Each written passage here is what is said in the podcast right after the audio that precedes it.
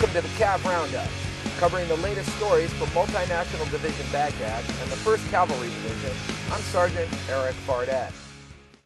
Military canines are just as busy as the soldiers who train them. Sergeant Stephanie Logue tells us more.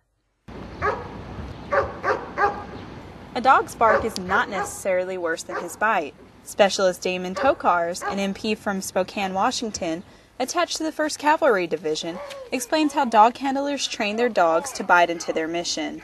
Uh, that was patrol training.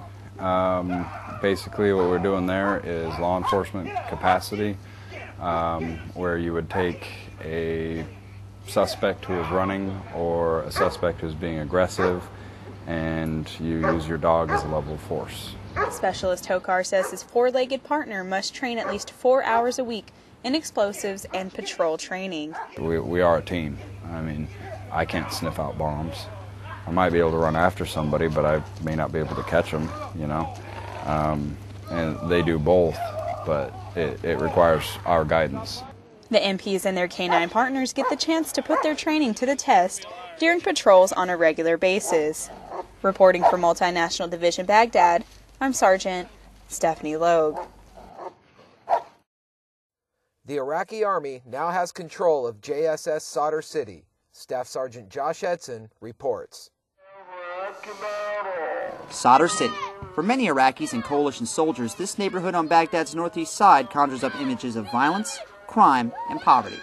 For two years, Joint Security Station Sadr City was the neighborhood's Precinct 13, a base of operations for coalition forces defending the area. Now, all that is about to change. Major General Daniel Bolger, Multinational Division Baghdad commander, explains the importance of this historic day. Today, uh, we transferred the Joint Security Site at Sadr City to the 44th Brigade of the Iraqi Army. A, a real big milestone for us, especially for the 1st Cav. Sadr City is a place we have fought in in every tour we've done in Iraq, all three of them to include this one. And so to have a unit, an Iraqi Army unit, the 44th, ready to take it, real big, uh, real big day for us. This is a great step forward for Iraq, and it's it's been bought by the uh, cavalry troopers who fought here, some of who've died here and given shed blood here, has made this day possible. Coming to you straight out of Sadr City in Baghdad, Iraq, I'm Staff Sergeant Josh Edson.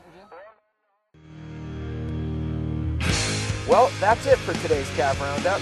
To learn more about the soldiers and units supporting Multinational Division Baghdad and the 1st Cavalry Division, check out our website at www.cavcountry.net. From Baghdad, I'm Sergeant Erik Fardette.